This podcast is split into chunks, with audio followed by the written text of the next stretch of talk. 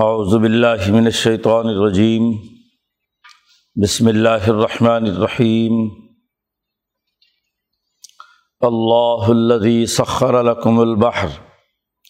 لتجری الفلک فیہ بامرہ ولتبتغوا من فضلہ ولعلکم تشکرون وسخر لکم ما فی السماوات وما فی الارض جمیعا منہ ان فی ذلک لآیات لقوم یتفکرون قل للذین آمنوا یغفروا للذین لا یرجون ایام اللہ لیجزی قوما بما کانوا یکسبون من عمل صالحا فلنفسہ ومن اساء فعلیہا ثم الی ربکم ترجعون وَلَقَدْ آتَيْنَا بَنِي إِسْرَائِيلَ الْكِتَابَ وَالْحُكْمَ وَالنُّبُوَّةَ وَرَزَقْنَاهُمْ مِنَ الطَّيِّبَاتِ وَفَضَّلْنَاهُمْ عَلَى الْعَالَمِينَ وَآتَيْنَاهُمْ بَيِّنَاتٍ مِنَ الْأَمْرِ فَمَا اخْتَلَفُوا إِلَّا مِنْ بَعْدِ مَا جَاءَهُمُ الْعِلْمُ بَغْيًا بَيْنَهُمْ ان ربک یقضی بینہم یوم القیامۃ فیما کانوا فیہ یختلفون ثم جعلناک علی شریعۃ من الامر فاتبعها ولا تتبع اہواء الذین لا یعلمون انہم لن یغنوا عنک من اللہ شیئا وان الظالمین بعضہم اولیاء بعض واللہ ولی المتقین ھذا بصائر للناس وھدی ورحمۃ لقوم یوقنون ام حسب الذین اجترحوا السیئات ان نجعلہم کالذین آمنوا وعملوا الصالحات سواء محیاہم ومماتہم ساء ما یحکمون صدق اللہ العظیم۔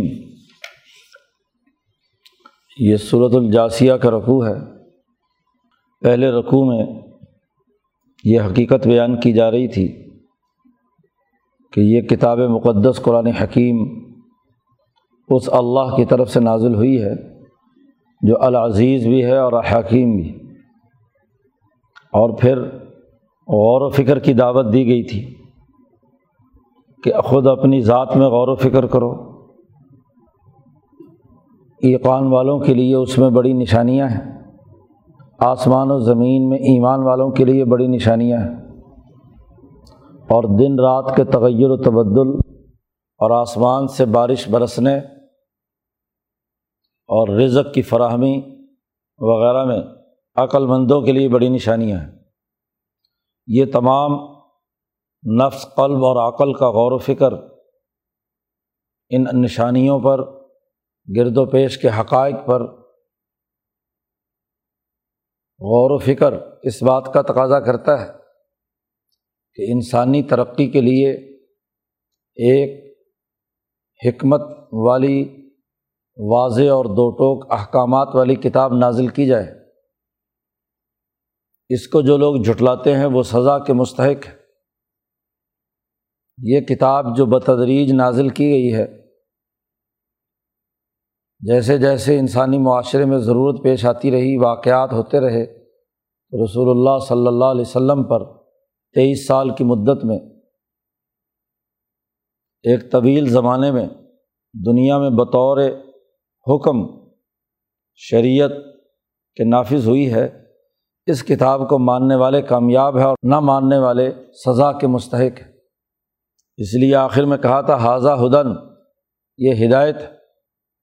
اور جو لوگ اس کا انکار کرتے ہیں اپنے رب کی عنایات کا ان کے لیے سخت سزا ہے۔ ابھی غور و فکر کی یہ دعوت اور کائنات پر توجہ دینے کا عمل، اس حوالے سے چند اور نشانیاں بیان کی ہیں، اور ایک واضح اور دو ٹوک موقف اختیار کیا گیا ہے کہ یہ جو شریعت کا حکم نازل ہوا ہے اس کی اتباع کرنا ضروری ہے۔ اس سے ہٹ کر کسی اور چیز کی طرف متوجہ ہونا درست نہیں، مسلسل غور و فکر جاری رہنا چاہیے۔ خاص طور پر مسلمان جماعت سے کہا گیا ہے، مکی صورت ہے تو مکہ مکرمہ میں باہمی لڑائی کا عمل نہیں ہے، یہاں نظر انداز کر کے اپنے بنیادی نظریے، احکامات اور ان کی حکمتوں پر غور و فکر اور تدبر کا عمل جاری رہنا چاہیے۔ یہ اس رکوع میں بنیادی امور بیان کیے گئے ہیں۔ سب سے پہلے جس اللہ نے یہ کتاب نازل کی ہے اس کے حوالے سے ان کے اوصاف اور صفات کا ذکر ہے۔ اللہ الذی سخر لکم البحر، یہ آگے تمام نشانیاں بیان کر کے کہا ہے کہ اس میں نشانیاں ہیں لقومی یتفکرون، پیچھے یعقلون، یوقنون، مؤمنین، ان تمام کا تذکرہ آ گیا، اور یہاں اب غور و فکر کی دعوت کے حوالے سے خاص طور پر مکہ مکرمہ جہاں سرمایہ پرستی کا غلبہ ہے، وہ مال و دولت کے پیچھے دوڑ رہے ہیں، تو یہ مال و دولت کیسے حاصل ہوا، اس کا طریقہ کار کیا رہا۔ اللہ تبارک و تعالیٰ نے تمہارے لیے سمندر مسخر کر دیے، دریا مسخر کر دیے، لتجری الفلک فیہ بامرہ،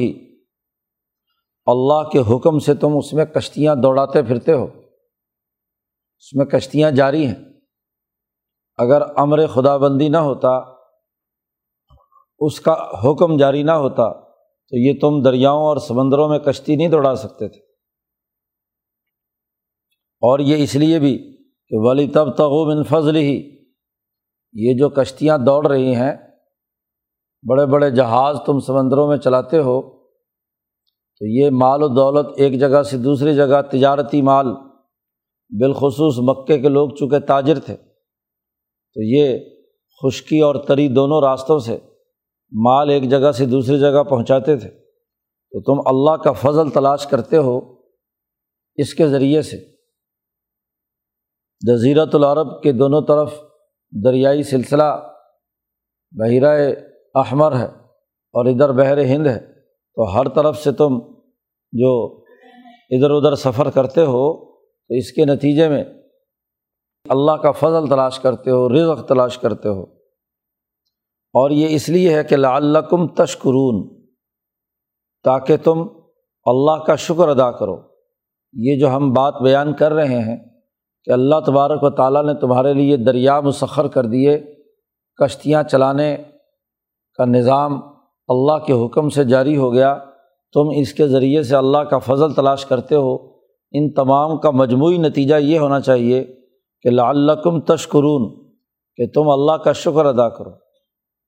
اور شکر پر کئی دفعہ گفتگو ہو چکی ہے کہ جو انعام اللہ نے دیا ہے اس کو انہی مقاصد کے لیے استعمال میں لانا، پورا پورا استعمال میں لانا، انسانیت کے فائدے کے لیے، یہ نعمت کا شکر ہے۔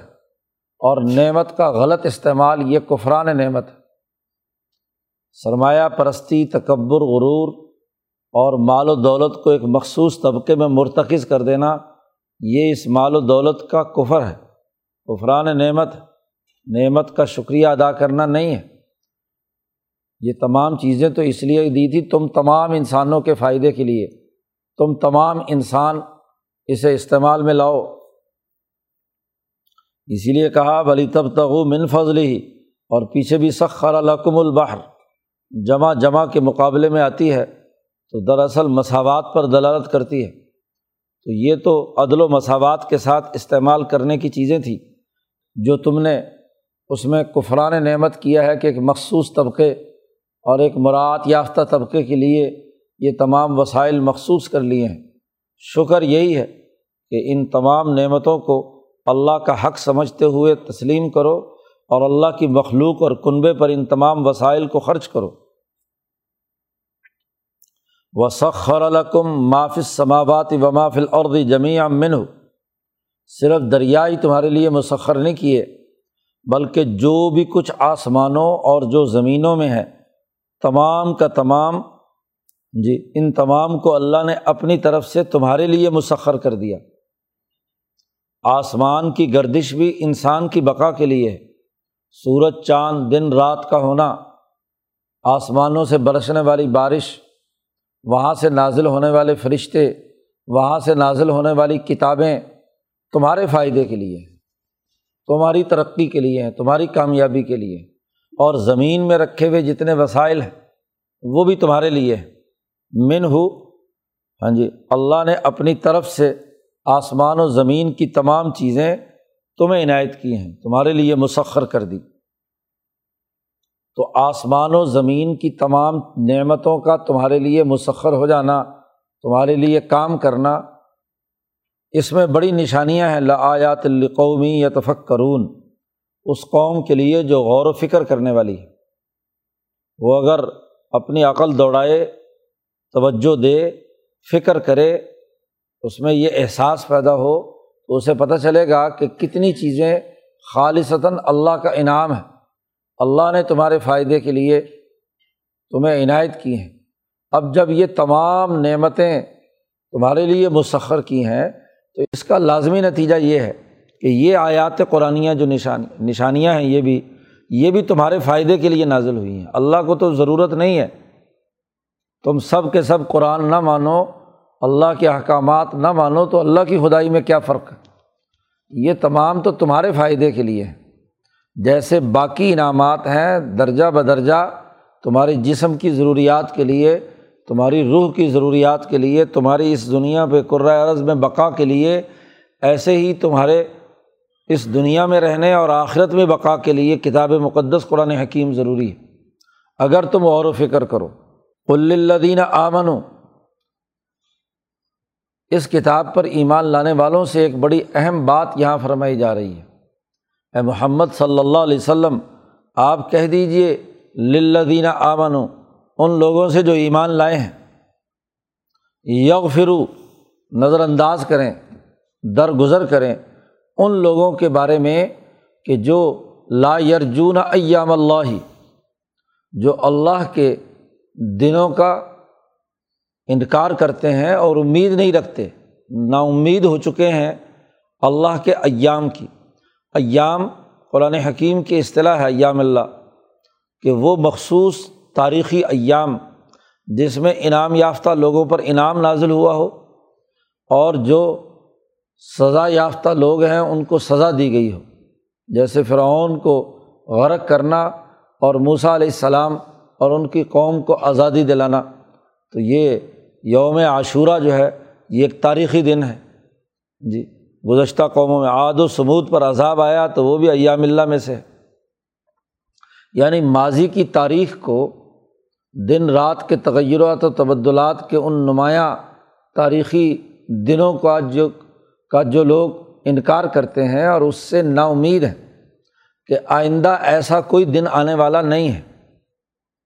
کہ جس میں سزا و جزا کا فیصلہ ہونا ہے، وہ یوم بدر ہو یا یوم الفتح مکہ ہو یا یوم الحشر ہو، یہ سب ایام اللہ ہیں۔ تو جو لوگ ان ایام اللہ کی امید نہیں رکھتے ان کے بارے میں مسلمانوں سے کہہ دیجئے کہ یغفروا، ان کو نظر انداز کریں،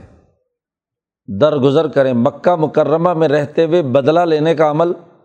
نہیں ہے، ابھی تو غور و فکر کی ضرورت ہے۔ اللہ کی آیات پر غور و فکر کر کے ایمان والے اپنی جماعتی طاقت کو مضبوط بنائیں، فکری بنیں۔ اس وقت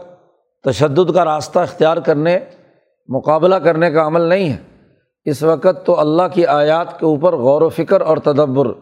مولانا سندھی رحمۃ اللہ علیہ نے وضاحت کی یہاں کہ یہاں جو درگزر کرنے اور مقابلہ نہ کرنے کا حکم دیا ہے اور اس سے پہلے آیات میں غور و فکر کی دعوت دی ہے، تو اس کا مقصد یہی ہے کہ مکہ مکرمہ میں رہتے ہوئے اپنے غور و فکر اور تدبر سے، اپنی حکمت عملی سے قرآن حکیم کے حکم اور اس کی حکمتوں کو سمجھنے کے لیے جد و جہد اور کوشش کریں۔ فکر کے نتیجے میں حکمت اور حکم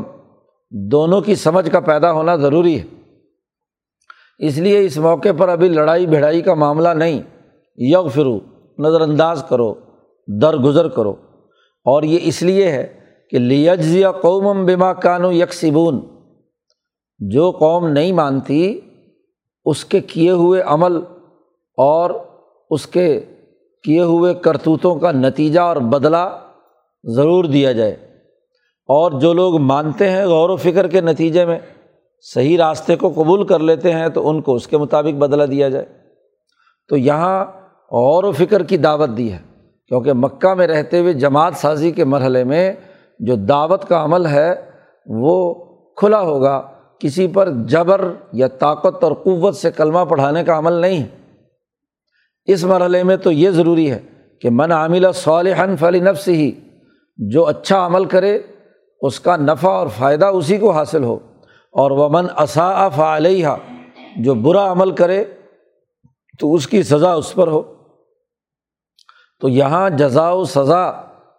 وہ ہر انسان کے اپنے اعمال کے نتائج کی صورت میں اسی کے لیے آئے گا،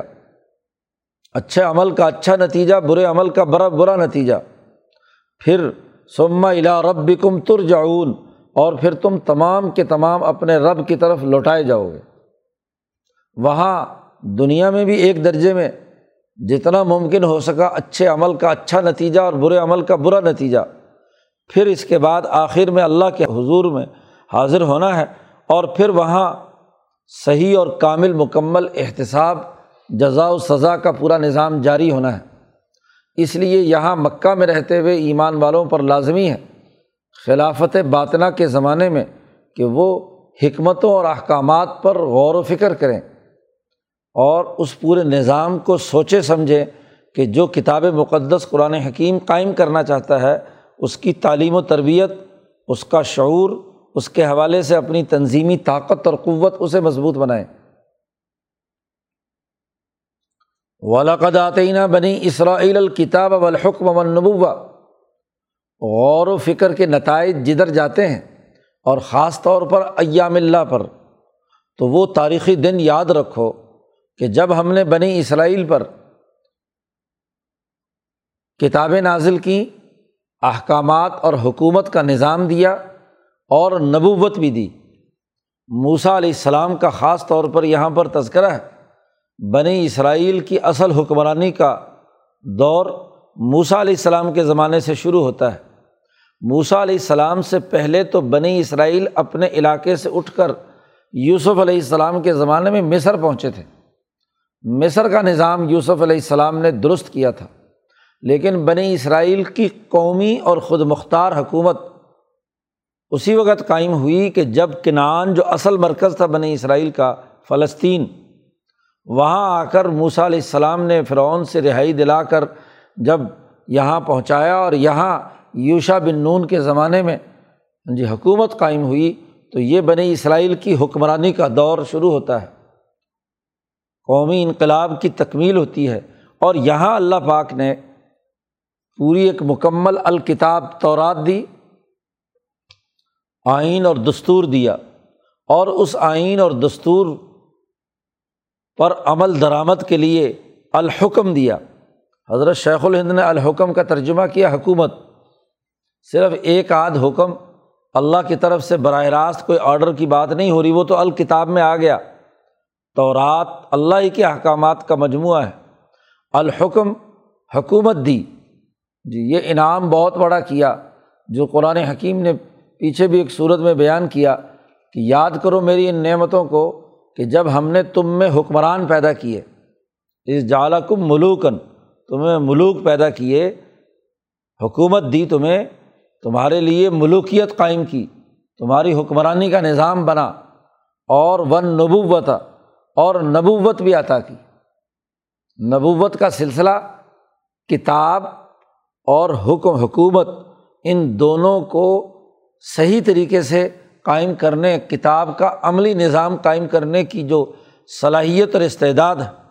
وہ انبیاء علیہم السلام کے ذریعے سے تمہیں عنایت کی۔ ایک نبوت اور رسالت، وہ تو وہ ہے جب کتاب بھی ساتھ نازل ہو، اور ایک اس کتاب تورات پر عمل کرنے کے لیے کم و بیش 3-4 ہزار انبیاء علیہم السلام کا سلسلہ قائم کیا کہ جو اس قوم کو سمجھا کر اس کے مطابق عملی نظام قائم کرنے کے لیے کردار ادا کریں، اور اگر کہیں غفلت پیدا ہو تو ان تمام انبیاء نے ان غفلتوں کو دور کرنے کے لیے جدوجہد اور کوشش کی۔ امام شاہ ولی اللہ فرماتے ہیں کہ انبیاء علیہم السلام میں دو نبی ایسے ہیں خاص طور پر کہ جن میں حکومت اور نبوت ایک دوسرے سے جڑی ہوئی ہیں، ایک دوسرے سے جدا نہیں ہیں۔ ایک حضرت موسیٰ علیہ السلام اور دوسرے امام الانبیاء حضرت محمد مصطفیٰ صلی اللہ علیہ وسلم، ان دونوں کی نبوت اور ان دونوں میں حکومت اور سیاست ان کی نبوت کی تعلیم کے ساتھ جڑی ہوئی ہے، جدا نہیں کی جا سکتی۔ درمیان میں ایسے انبیاء بھی آئے ہیں کہ جن میں سے کسی کو محض حکمرانی، جیسے جالوت کو حکمرانی ملی، نبوت نہیں ملی، اور کسی کو کیا ہے صرف نبوت، کہ وہ انبیاء تعلیم و تربیت کے لیے جدوجہد اور کوشش کرتے رہے لیکن ان کے زمانے میں حکومت قائم نہیں ہو سکی، اور بعض ایسے کہ جن کی نبوت اور حکومت دونوں کی دونوں قائم رہیں، جیسے داود اور سلیمان، اور بالخصوص یہ حکومت اور نبوت دونوں کو قائم کرنے کی جدوجہد اور کوشش کرنے والے اصل بنیادی نبی حضرت موسیٰ علیہ السلام ہیں، جو دراصل مجدد انبیاء علیہم السلام میں سے ہیں، تجدید جنہوں نے کی ابراہیمی تعلیمات کو عملاً نافذ کرنے کے لیے۔ تو ہم نے الکتاب بھی دی، حکومت بھی دی اور نبوت بھی دی۔ یہ تو وہ تمام چیزیں ہیں جو انسانی ملکیت کے لیے ترقی کا باعث ہے۔ اسی کے ساتھ ساتھ ہم نے وَرَزَقْنَاهُمْ مِنَ الطَّيِّبَاتِ، ہم نے انہیں پاکیزہ رزق دیا، معاشی خوشحالی دی، وہ عقلی صلاحیت اور عملی مہارت دی جس سے انہوں نے رزق فراوانی سے حاصل کیا، اپنی مہارتوں اور اپنی صلاحیتوں، اپنی جدتوں کے ساتھ۔ اور وَفَضَّلْنَاهُمْ عَلَى الْعَالَمِينَ، اور ہم نے ان کو تمام جہان والوں پر فضیلت عطا کی، بالخصوص جو اپنے زمانے کے، ان کے اپنے زمانے کے باقی جہان والے تھے، ان میں ان کو علمی اور عملی برتری، حکومت بھی ہو اور نبوت بھی ہو، علمی صلاحیت بھی اعلیٰ ترین درجے کی ہو، اور سیاسی معاشی امور کے اندر مہارت بھی حاصل ہو۔ تو یہ ہم نے بنی اسرائیل کو اپنے زمانے میں دی، اور بعض خصوصیات تو ایسی ہیں کہ جو تمام علی الاطلاق تمام انسانیت سے زیادہ ترقی یافتہ نسلی ساخت انبیاء کی اولاد ہے، تو ان کی جسمانی ساخت، ذہنی استعداد اور ان کی عملی کارکردگی ایسی ہے جو دنیا بھر کے تمام انسانوں سے زیادہ اعلیٰ درجے کی صلاحیتوں کا حامل ہے۔ اور جب زیادہ صلاحیتیں ہیں تو اتنا بڑا امتحان ہے، صلاحیتیں غیر معمولی، یہ ان کے اندر امتیاز پایا جاتا ہے، صلاحیتیں پائی جاتی ہیں۔ صحیح استعمال کریں، انبیاء علیہم السلام کی تعلیمات کے مطابق استعمال کریں تو کامیابی، اور اگر اپنی ان صلاحیتوں اور مہارتوں کو دوسروں پر قبضہ کرنے، طاغوتی نظام بنانے، دوسروں پر تسلط حاصل کرنے کے لیے استعمال کریں تو یہی چیز جرم بن جاتی ہے۔ وَآتَيْنَاهُمْ بَيِّنَاتٍ مِّنَ الْأَمْرِ، اور ہم نے انہیں احکامات میں سے، دین کے احکامات، دین یعنی سسٹم کے احکامات میں سے بہت ساری چیزیں واضح طور پر انہیں عطا فرمائیں۔ لیکن ہوا کیا کہ یہ تمام دو ٹوک تعلیمات کے باوجود فَمَا اخْتَلَفُوا إِلَّا مِن بَعْدِ مَا جَاءَهُمُ الْعِلْمُ بَغْيًا بَيْنَهُمْ، آپس کی بغاوت اور آپس کی رساکشی، ظلم اور زیادتی کے نتیجے میں علم آ جانے کے بعد، سمجھ آ جانے کے بعد اس میں انہوں نے اختلاف کیا، فرقے بن گئے، گروہ در گروہ بن گئے، نسلی امتیاز، آپس میں 12 فرقے تھے تو وہ 12 آپس میں لڑنا شروع ہو گئے۔ انتظامی تقسیم موسیٰ علیہ السلام نے کی تھی 12 سرداروں کے ماتحت ان کے خاندانوں کی، لیکن اس کو بنیاد بنا کر آپس میں ایک دوسرے سے لڑائی بھڑائی، جھگڑے، اختلاف پیدا کرنا شروع کر دیا، آپس کی بغاوت، ظلم اور ضد کی بنیاد پر۔ یہاں مولانا سندھی رحمۃ اللہ علیہ نے وضاحت کی کہ علم آنے کے بعد اگر غور و فکر اور شعور کا سلسلہ ختم کر دیا جائے تو وہ بغیم بینہم ضد پیدا کرتا ہے، اختلاف اور فرقے بن جاتے ہیں۔ اسی لیے پیچھے کہا ہے کہ اس میں غور و فکر کی نشانیاں ہیں، یعنی ایسے مرحلے پر جماعت کے تمام لوگوں کو غور و فکر کا عمل جاری رکھنا چاہیے، مزید ترقیات کی طرف آگے بڑھنا چاہیے، آدمی اگلے ٹارگٹ اپنے لیے مہیا کرے اور اس کو اپنے سامنے رکھ کر اس پوری جماعت کو لگائے رکھو تو پھر تو ٹھیک ہے، ورنہ مایوسی اور قنوطیت پیدا ہو جاتی ہے اور پھر گروہیتیں بننا شروع ہو جاتی ہیں، اختلافات پیدا ہو جاتے ہیں۔ اسی لیے کہا کہ مسلمانوں سے کہ ان کو نظر انداز کرو، تم اپنی علمی صلاحیت اور اپنے غور و فکر اور شعور کو آگے بڑھاؤ۔ قل للذین آمنوا، مسلمانوں سے کہہ دیجئے آپ کہ وہ یغفروا للذین لا یرجون ایام اللہ، ان کو چھوڑو جو سامراجی ہو چکے ہیں، جو ایام اللہ کا انکار کر رہے ہیں۔ یہاں اس جماعت کی تیاری کے مرحلے میں تم اپنے اہداف اور اپنے معاملات پر غور و فکر اور علم کو صحیح طریقے سے عمل میں لانے کے بارے میں اس کی حکمت عملی سوچو، کیونکہ ما جاءہم العلم، علم خالی آ جائے اور اس کا صحیح اطلاق نہ سمجھا جائے، اس پر رویے نہ بنائے جائیں، اخلاق نہ بنائے جائیں، تو یہی علم تکبر پیدا کرتا ہے۔ حالانکہ اللہ پاک نے کہا کہ ہم نے بنی اسرائیل کو کتاب بھی دی، حکومت بھی دی، نبوت بھی دی، اب ان تمام باتوں کے نتیجے میں علم بھی آ گیا، لیکن علم جب حلق سے اوپر اوپر ہو اور رویے اس کے مطابق نہ بنے تو پھر وہ بغاوت پیدا ہوتی ہے، سرکشی پیدا ہوتی ہے، اختلاف پیدا ہوتا ہے۔ تو مسلمانوں سے کہا جا رہا ہے کہ تم وہ کام مت کرو، تم غور و فکر اور تدبر جاری رکھو، اپنی حکم پر عمل درآمد کے طریقے، اس کی حکمت عملی، اس کے لیے جس تنظیمی طاقت کی اور اجتماعیت کی ضرورت ہے اس کی طرف متوجہ ہو۔ ان ربک یقضی بینہم، بے شک تیرا رب ان کے درمیان فیصلہ کرے گا قیامت کے دن، فیما کانوا فیہ یختلفون، جس میں وہ اختلاف کرتے تھے، ذرا ذرا سے چھوٹے چھوٹے سے اختلاف۔ یہودی موسیٰ علیہ السلام کو مانیں گے، تورات کو تسلیم کریں گے، جی ان کی نبوت اور حکومت کو مانیں گے، لیکن ان آیات اور احکامات پر عمل درآمد کے حوالے سے مفاد پرستی کا شکار ہو کر ایک دوسرے پر فتوے لگائیں گے، جیسا کہ سورۃ البقرہ میں گزرا کہ تمہارے اوپر تو حرام قرار دیا گیا تھا کسی انسان کو قتل کرنا اور آپس میں لڑنا، لیکن تم میں سے ایک فریق پہلے لڑائی کر کے دوسرے فریق کو گرفتار کرواتا ہے، قتل و غارت گری کرتا ہے، پھر فدیہ دے کر تم چھڑانے کی کوشش کرتے ہو۔ تو یہ غور و فکر اور تدبر اور ان احکامات پر عمل درآمد کرنے کے حوالے سے جو نظر انداز کرنے کا عمل ہے، اس کا نتیجہ ہے کہ گروہیت اور فرقہ واریت پیدا ہو گئی۔ تو یہ بنی اسرائیل کا پہلے تذکرہ کیا، اب نبی اکرم صلی اللہ علیہ وسلم سے کہا جا رہا ہے کہ بنی اسرائیل کے بعد صرف آپ کی شخصیت ہے، آپ کی یہ قوم ہے جس کے لیے ہم نے ایک باقاعدہ دین کا مکمل شرعی نظام، اس کی شریعت کے ضابطے اور قوانین یہ ہم نے جاری کیے ہیں۔ ثم جعلناک علی شریعت من الامر، ہم نے آپ کے لیے بنائی ہے کہ آپ اس شریعت پر آئیں جو اللہ کی طرف سے بطور دین کے جو امور نافذ کیے گئے ہیں،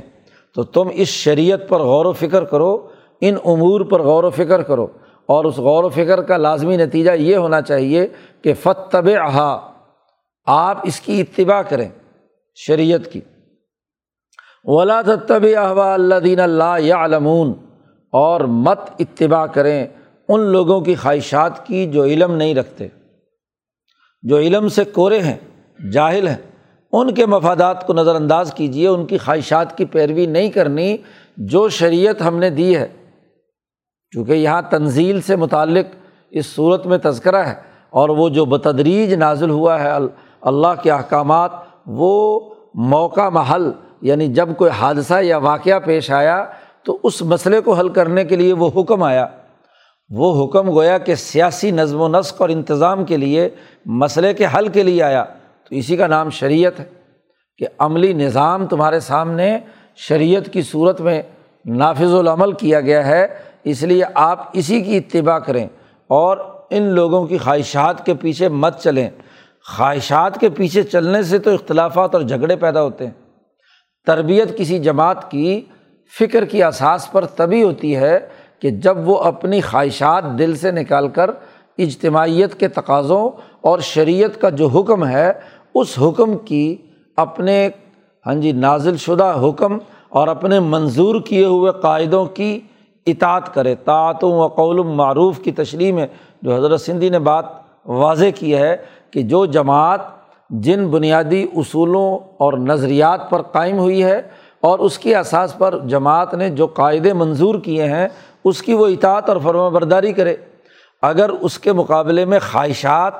اور ذاتی رویوں کے پیچھے چلے گی تو اسی سے فرقے اور گروہیتیں بنتی ہیں، طبقات پیدا ہوتے ہیں، لڑائی جھگڑے پیدا ہوتے ہیں۔ تو یہاں حکم دیا جا رہا ہے کہ اسی کی اتباع کیجیے اور جو خواہش پرست ہے ان کے پیچھے مت چلیے۔ انہم لن یغنوا عنک من اللہ شیئا، اللہ کے مقابلے میں یہ خواہش پرست لوگ آپ کے کسی کام نہیں آئیں گے۔ اس لیے خواہشات کو ترک کرنا اور اجتماعیت کو قائم کرنا، غور و فکر کرنا کہ اس کو عمل میں لانے کے لیے کیا طریقۂ کار اختیار کیا جا سکتا ہے، اس کی طرف توجہ دیجیے۔ وَإِنَّ الظَّالِمِينَ بَعْضُهُمْ أَوْلِيَاءُ بَعْضٍ، یہ ظالم لوگ، غور و فکر تو درکنار، یہ سارے ظالم مل کر ایک دوسرے کے ولی اور دوست ہیں، اور اس کی بنیاد پر انہوں نے اپنی حکمرانی قائم کی ہوئی ہے۔ ولایت اور دوستی ظالموں کی ایک دوسرے کے ساتھ ہے، ظالموں کی اجتماعیت ہے۔ یہ ایک دوسرے کے کام تو آئیں گے، آپ کے کام نہیں آئیں گے۔ یہ ضرور خواہش کے پیچھے دوڑ کر آپ لوگوں کو بھی اپنے راستے سے ہٹانے کی کوشش کریں گے۔ تو ظالم اگر ایک دوسرے کے یار اور دوست ہیں تو واللہ ولی المتقین، اور اللہ جو ہے وہ متقی لوگوں کا ولی ہے، ان کا حکمران بھی ہے، ان کا رفیق بھی ہے، ان کا ولی بھی ہے، ان کے تمام اتھارٹی بھی متقین پر اللہ کو حاصل ہے۔ اور اسی رفاقت کا نتیجہ یہ ہے کہ ان کو وہ سیدھا راستہ، شریعت کا یہ قانون اور ضابطہ ان کے لیے نازل کیا گیا ہے۔ تو اب یہ جو شریعت ہم نے آپ کو دیا، جعلناک علی شریعت من الامر، اس شریعت کی اہمیت بیان کرتے ہوئے کہا جا رہا ھذا بصائر، یہ قرآن حکیم کی یہ جو باتیں ہیں، یہ جو شریعت ہے، یہ بصائر للناس، انسانیت کے نفع کے لیے اس میں بڑی بصیرت کی باتیں ہیں، بڑی سمجھ کی باتیں ہیں، سوجھ بوجھ کی باتیں ہیں اس کے اندر ہیں۔ للناس، ایک تو کل انسانیت کے لیے بصیرت اور شعور والی تعلیمات اس شریعت میں اور اس کتاب میں دی گئی ہیں، اور دوسرے یہ کہ وہدی ورحمۃ لقوم یوقنون، ایقان رکھنے والی، جو اس کتاب پر یقین رکھنے والی قوم ہے اس کے لیے آگے راستہ بیان کرتی ہے، ہدایت دیتی ہے، اور اس راستے پر چل کر ان کے لیے رحمت کا باعث اور انعامات کا باعث بنتی ہے۔ اب جو آدمی اس راستے پر،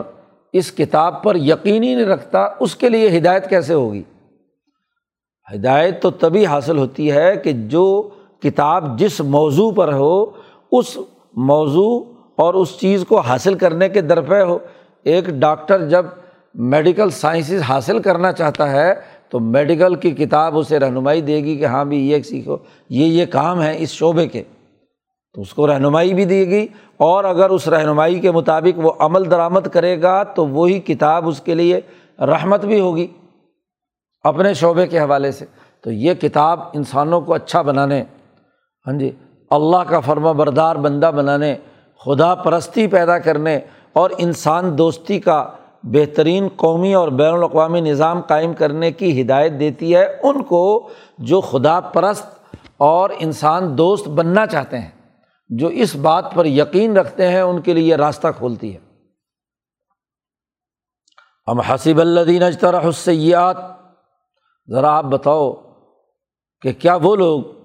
جو گناہ اور جرائم کا ارتکاب کرنے والے ہیں، ہم ان لوگوں کو، وہ لوگ جو ایمان لانے والے ہیں اور اچھے عمل کرنے والے ہیں، ان دونوں کو برابر کر دیں؟ دنیا کے کس قانون اور ضابطے کے تحت مجرم اور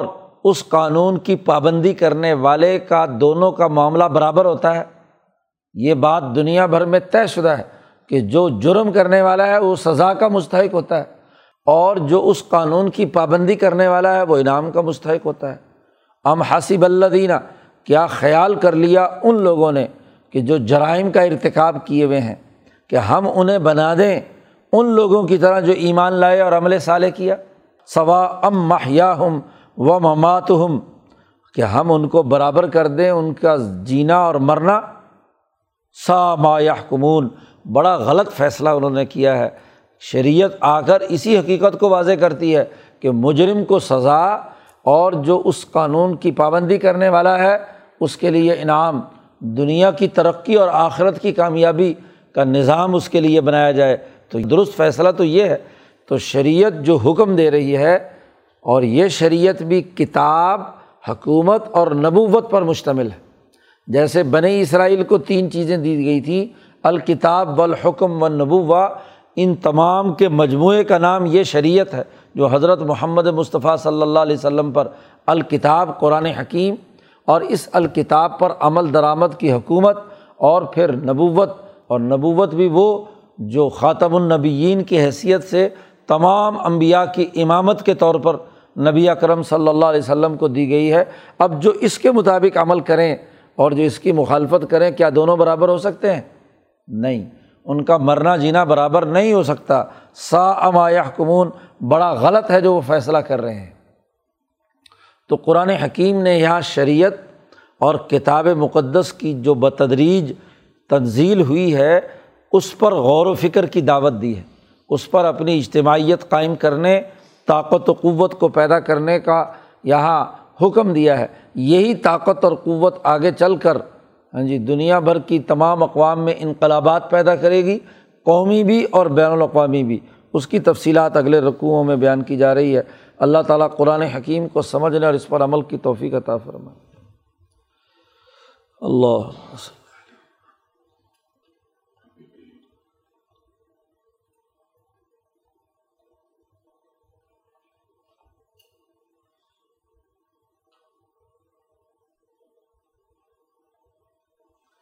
اجمعین۔